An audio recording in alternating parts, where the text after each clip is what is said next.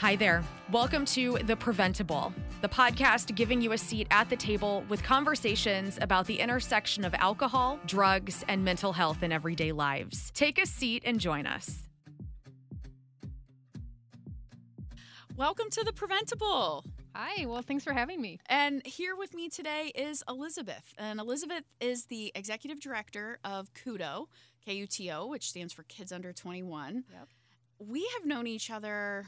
Well, we've worked alongside each other for, gosh, probably close to fifteen years when we well, add it up. We, well, you know, we were neighbors I, I from do. the very beginning. Yes. And so from uh, you you were my front door neighbor and I was your back door neighbor. It's true. Um, right there in Brentwood. So it's true. It's We've been in, in that space in Brentwood for twenty-six years. Wow.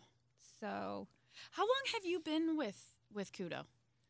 I've been with K U T O since um, the late nineteen eighties, okay. like nineteen mid nineteen nineties, so a very long time.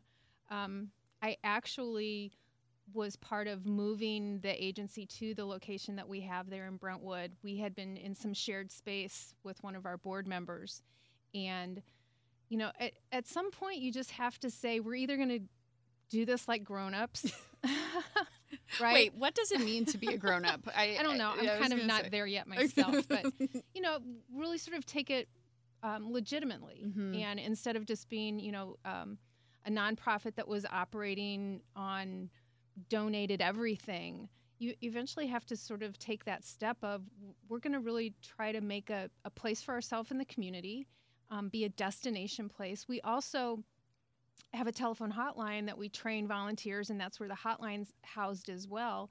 So we needed a space that would work not only as an office and a gathering place, but also that we could house our hotline at. Well, and so that's how, so now I'm going to date myself. So that's when I first heard of K U T O was in high school. I had several friends who would volunteer oh, cool. and, and Human your hotline. Mm-hmm. And in case people are not familiar, tell folks a little bit about what your what your organization's mission is. Sure. Um, our our mission, K U T O Kids Under twenty-one, is to support young people who are in crisis. And that crisis can be having a bad day all the way up to having feelings of not wanting to live anymore. So we sort of uh, circle our programs around crisis intervention and suicide prevention. And suicide is kind of a hot button right now. Actually, this month, the month of September, is Suicide Prevention Month. This is actually the Suicide Prevention Week. Friday is going to be Suicide Prevention Day. It's almost like we planned your visit accordingly. Do you think that happened? Weird. Hmm. Weird. It's like, it's, yep, exactly. But uh, uh, so all of our work is, is in that sort of realm of, of crisis and, and helping kids around crisis. We were founded by friends and family of a young man that died by suicide. And so, you know, given that was twenty-five plus years ago, and we're still having these conversations around how can we help kids feel more connected, more valuable, more validated, more um, contributors to our, our community and society at large, um, we need to start doing a better job of helping kids find ways to help themselves through difficult times. And that's Kids Under twenty-one's tagline, teens helping teens help themselves. And we were one of the first agencies that really picked up the, the topic of suicide. Mm. It was really taboo for right, such a long time, right. um, just as addiction yep. and substance misuse um, has been for such a long time. And I think it's a little interesting that the field of suicide has kind of followed the developments of addiction and, and substance um, use and abuse because um, we know that it's not a pro- it's it, it's not a fault that needs to be fixed. Right. That it's related to what's going on in the environment, situations, relationships, and uh, thoughts or feelings of suicide is very much the same as substance use. You're trying to push down pain. Yes. You're trying to escape feelings that are so burdensome and so overwhelming and so filled with despair that there seems to be no hope other than this um, behavior uh which will make things go away or get better. So I think that there's a real strong connection between suicide prevention and addiction and, and substance um, use. So um, we just really feel strongly that the more skills that you can give students sooner than later, the better prepared they're going to be to make good choices, to have good coping strategies, to feel good about themselves. Um, when I first got involved with Kids Under twenty-one, we were working really just with high school students, mm-hmm. and predominantly eleventh and twelfth graders. That's the friends that I had in high school. That's when they started yeah. kind of humanning the hotline. Yeah, and so it, it was sort of like, you know, there's an old parable of um, somebody that goes to the river and they see people floating down the river. The fence or the ambulance. And yes. they're like, why are these people in the river? Let's start pulling them out mm-hmm. instead of walking up the, the shores to figure out why they're getting in the river in the first place. Exactly. And so the telephone hotline was one of the first things that we started doing. Because we know, know peers. They listen I mean, to they each other. They listen to each other, right. And they're they're more reliable resources. The perception is they're more reliable resources. And we really, at Kids Under twenty-one, felt like, well, if we're going to allow and honor kids, helping kids, we need to give them good information. We need to make sure that they have the the right knowledge and that they have the right um, ability yes. to be persuasive and helpful yes. and supportive. That's sort of where the hotline came in, and we were really lucky. We got connected with Life Crisis Services, mm-hmm. which is now um, transformed into Provident Behavioral Health. One of the oldest telephone hotlines in the United States. It's really a pillar. It, Provident is, is a pillar. They, of the they are huge in, in the community, and they're so well respected across the United States.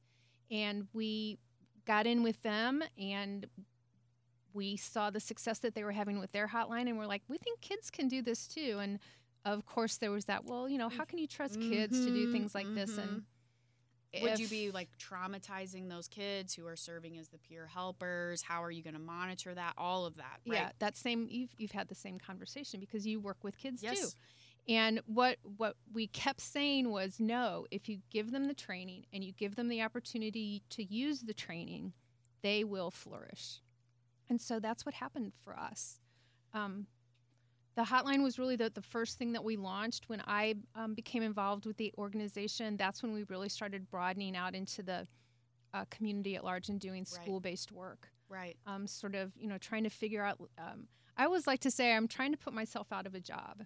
Oh, my gosh. Are we the same person? Because that is literally what I say. Like, when I used to go into the classroom, I would say, please, I really want to retire early. Mm-hmm. Like, if if we could just figure out some maybe healthier ways to cope as a society, yep. I would be retired very early. I mean, I feel like I look very good with a suntan. I would be great on a beach somewhere. So right. what, what does success look like for you? I mean, I think it would be easy to say, you know, that, that suicide rates in the state of Missouri and in your target area are zero. Well, I don't know that that's realistic. So what does success look like for you personally, Elizabeth? That's a great that's a great question and a good idea too, because I think that your your um, notion of zero is is is something that should be attainable. In fact, there is a an initiative called Zero, Zero Suicide. Suicide. Mm-hmm. You, we can like just I know. bounce off each I other, know, right? I, I start something and you finish it. um, but Zero Suicide is an initiative to really um, make systemic changes. Um, to help people um, sooner than later. It's all about prevention. It's all about prevention. And and most, uh, they're in uh, most hospital systems is sort of where Zero Suicide first kicked off. So um, hospital systems aren't uh, historically preventative. Mm-hmm. They're, you know, they interventions. Treat. Yep. They treat. So it's really a, an innovative approach to, to add that element to it. But success for us is... Um, That's a great question. Success for us, honestly, is when we don't have kids calling our hotline. Mm-hmm. Exactly. When um, I'm handing out telephone hotline cards, forty thousand at a time, and I know that kids have these in their hands and they're not calling us. And you do your best work when nothing happens, right? Uh, yes. That's exactly with us as well. Well, that's the, that's the difficult part of measuring prevention, because the whole key is zero, right? You want you don't want it to happen. Mm-hmm. We don't want those calls. Mm-hmm. Um, what we do find, though, is that the calls that we get are, are high priority. They're kids that have um, tried to get help. They have done what they can to help themselves, or mm-hmm. they've gone to their friends to get help, and they're, I don't want to say we're their last ditch, but they know that we're a place that they can come to to help them brainstorm, to help them figure out what is doable for them in that moment. So we had some teens on. I, I want to, like, like, really, I have two questions that are specifically related to teenagers. So one is around this idea of performative activism. We had two teens on, and I've heard from several others that are are really struggling with teens going on TikTok or going on Instagram and making these outward asks for assistance, but then maybe not actually um, following up for help, or they'll say, well, why will you go on TikTok and ask for help and show yourself crying, but when I reach out to you, you're, you're not opening up to me? Mm-hmm. And I think it's very easy to just say, oh, they're being performative, right? right? And when I was in high school, we had several of my classmates who attempted um, suicide, and people would shrug it off and say, well, they're just crying for attention. Mm-hmm. And that has to be something that really gets under your skin. It does. Because I believe that whatever behavior somebody engages in that draws attention to them, there's a reason that they need that attention. Um, and I think that there needs to be, there, there's a fine line between attention and intention. Oh, and when we're talking about suicide, you really want to look at what is the intent of the behavior. Is the intent to draw attention to yourself by way of your emotional distress? Or is the intent to find a way to escape a circumstance and situation that you feel is uncontrollable and that um, you are um, inconsolable mm-hmm. by that situation? Mm-hmm. And, and, you, and you've tried other things, mm-hmm. and it, it doesn't seem to be working. And, mm-hmm. and that's when you find that teens are really reaching out to, to you all. Yes. And, and I also feel that there is... Um, There's still, I don't like to use the word stigma because I think that it just gets thrown around, because stigma is really fear and discrimination. People are afraid. It's discrimination. That's what it is. People are afraid to ask for help because they're afraid they're going to be discriminated against. So to your TikTok story, I think that there's so much um, attention that people get from, from TikTok, from putting themselves out there, and they're perceived as, oh, you're so brave for being so vulnerable and putting yourself out there. But then when you don't follow up on the help giving right. or on the resources, it makes people question, you know, really, what are your motives here? Are your motives to to bring people to your TikTok station? Right. Um, or is your motive to try to get help? And so it's that intent piece. What What's the intent of the behavior? So you mentioned motives, and I am a firm believer in the power of young people. And mm-hmm. I also believe that young people have a great Uh, I think I can say it because we're on a podcast, a great B S meter. Mm, oh, God, yeah. Right? They can tell from a mile away if your intentions are good, if you're genuine, if you're here for them, or if you're just tokenizing them as a young person. Mm-hmm. You deal with young people all the time. How do you make sure that you are showing up in a way that is received by the young people and not as like as um as a means to an end? They're mm-hmm. not a means to an end for you. They they are the means and they are the end. Right. right? So I think the best thing that that I can do in that capacity, Nicole, is to just be respectful. I mean, when I go into a classroom to talk to students, the first thing that I say to them is, I'm not going to be telling you anything you haven't heard before. And I think that you probably know this information already. I just want to make sure that you are comfortable with it and that you recognize the power that you have to help other people.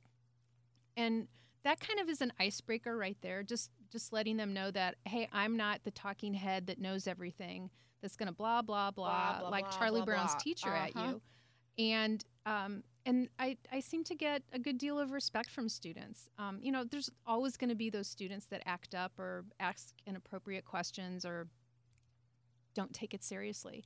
And, you know, the reality is that's probably the kids that are struggling, and that's just their way of asking for that's help. Their, that's their coping. That's, that's how they're getting attention. Exactly. And the intention. I love that. Yeah, exactly. So... Um, you know, I just try to be really genuine, really connect with, with them on a, on a, this, I'm, I'm, I'm here to help you feel more comfortable. I'm here to, um, reduce the, the fears that you might have, to answer any questions that you might have. And th- it seems to be really well received. I, I think that, and I have always felt this, that, that teenagers are just an untapped totally. pot of gold. Totally. That um, if we if we give them the respect and and show honor to them, to what they have experienced and also what they haven't experienced yet, I think it can go really far. Now, I will footnote that by saying, you couldn't pay me enough money to be a teenager in twenty twenty-one. Never, never. Because never. The things that teenagers are, are coping and managing at, at this point in time are so very different than than what you and I, you know, had to try to navigate. Absolutely. And um, I think that one of the things that is kind of the most heartbreaking about adolescent suicide is, with all of the resources that we have, how many young people and their families or parents or caregivers are not aware of those resources or are unwilling to take advantage of those resources. And maybe because I've been in this field for such a long time and I know so many different people um, across the field, I, I just, we are a resource-rich community. We are just really poorly connected. And the more that I can play a role as a link of, of pulling people together and sharing that information back out, um, I, I think that that's a success for me. Um, the the other piece is just recognizing that it really goes against human nature to ask for help. Yes, we're we're not socialized yes. to do that. Yes, and so and, and and not just to ask for help, but to actually receive it. Mm-hmm. And and help and support are gifts, and not right. everyone is is good at receiving the gift of help. Because it's not framed as a gift. It's framed as, here, this will this will fix you. Right. And if I think if we sort of move away from, and this is the whole trauma-informed thing. Yes. If we move away from what's wrong with you to what happened to you, that makes it a totally different conversation. Totally. And different. People are much more willing to to bite on that little piece of um, that invitation that you're offering them. You know, what happened to you? Tell me more about what happened. Making it about you, that person, versus making it about, well, your behavior is bad, or you're flunking out of school, or, you know, whatever litany of things might be going on in a young person's life. So I think that that's a success too, if we're able to help kids, you know, move just a little bit on the willingness to seek help scale, I, I think is huge. And a lot of that, I think, is is coming from uh, adults being more open to asking for help. That's and right. seeing how it can be helpful and successful for them. That's right. Um, and not just um, using counseling or therapy as a, you know, the, the glamorous thing that it used to be perceived of, as, you know, I'm in therapy and I'm going to be better right. now versus. Uh, right. Uh, it's going to fix it. It's a Band-Aid. Mm-hmm. So I inherited a five-year-old over COVID, and uh, kind of like my stepdaughter. And last night, I had a counseling appointment, and beautiful thing about COVID is that now I can really access telehealth mm-hmm. counseling, you know, from anywhere. Right. So I, you know, after we eat dinner, dinner cereal, by the way, it's really, really. Hey, cereal's for dinner really, too. I'm really adulting. There's um, no clock on a cereal right, box. Right. So I'm, I'm role modeling really well, but, um, so we have cereal for dinner, and then I said, okay, I, you know, I would like you to go hang out. I'm going to go upstairs, and I'm going to I'm going to talk to my counselor. And I'm not claiming that I'm doing everything right, by the way, but she goes, "Oh, hope hope you have a good time."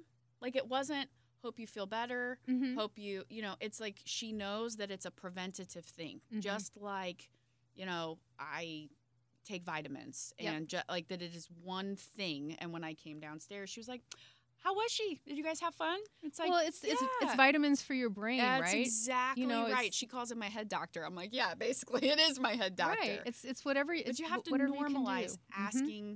for support, and and that is something. It's a muscle, though. Like it it requires practice. Yes, it does. Yeah, you have to practice that, and and so I think that that's um, one of the the things that K U T O tries to do, is to give these opportunities for kids to practice these skills at different points in their yes. academic career. So, you know, in fifth grade, we're going to talk about um, how can we be hopeful, and how can we connect with help, and how can we identify trusted adults. And in seventh grade, we're going to talk about mental health and emotional wellness, and stress, anxiety, and depression are okay things. Everybody yes. has them. How can we help ourselves stay healthy? And in seventh grade, we're going to layer in, you know, more um, unhealthy coping strategies. Not negative. We don't ever say no, that. No, unhealthy. Nope, nope. Not negative, not bad, or, mm-hmm. or it's wrong. Just unhealthy. Unhealthy. Mm-hmm. And, um, you know, regardless of the age of the student, Nicole, anytime we bring up, so give us a couple of examples of, of an unhealthy coping strategy, suicide comes up right away. Yep. They it, it It's not something that kids have never heard about Correct. Or don't and talk about. And when you talk about it, you're not putting thoughts into their brain. Mm-hmm. They're already hearing about it. We're just so addressing it as addressing as a it. as an honest, serious, genuine situation that we think can be, we know can be prevented, and we want to help you stay safe. We're just all about staying safe. Elizabeth, if if teenagers want to get involved, if caregivers want to find out how they can support their young people, um, if people just want to learn more, where how do they find you? Where do they go? So this is super simple. Um, go to our website, and it's K U T O dot org. I don't think it gets any simpler than That's that. That's pretty darn simple. That's like the easy um, button right there. Yeah, so from our website, there is information on the programs that we do. There's information on how to volunteer. There's information on mental health and emotional wellness. There's links to all sorts of different resources that are available. And, um, I, you know, w w w dot k u t o dot org. Go check it out. Thank you, Elizabeth, so much for joining. Thank you. This was um, fun. It was really fun. And I would like to have you back to talk about teen mental health first aid, which oh, gosh, is a yeah. related but different topic that I think, you know, I think if it were up to us, we would want it in every single high school oh, in the country. Yeah, ev- everybody. Yeah. It, just like you have to take a health class, you need That's to take exactly mental health right. first aid as well. So. That's exactly right. So so you're officially invited back. Okay. And if you like more of, um, if you want more of Elizabeth, if you like what you're hearing, please uh, subscribe, like us, comment us, uh, and, and join us next time. Thank you so much. Thanks, Elizabeth. You bet. Thank you, Nicole. Thanks for joining us at The PrevenTable, brought to you ad-free by Prevent Ed. Prevent Ed works to reduce or prevent the harms of alcohol and other drug use through education, intervention, and advocacy. Please visit their website at prevent ed dot org. Like what you heard? Rate, review, and subscribe to stay up to date with what we are serving on The PrevenTable.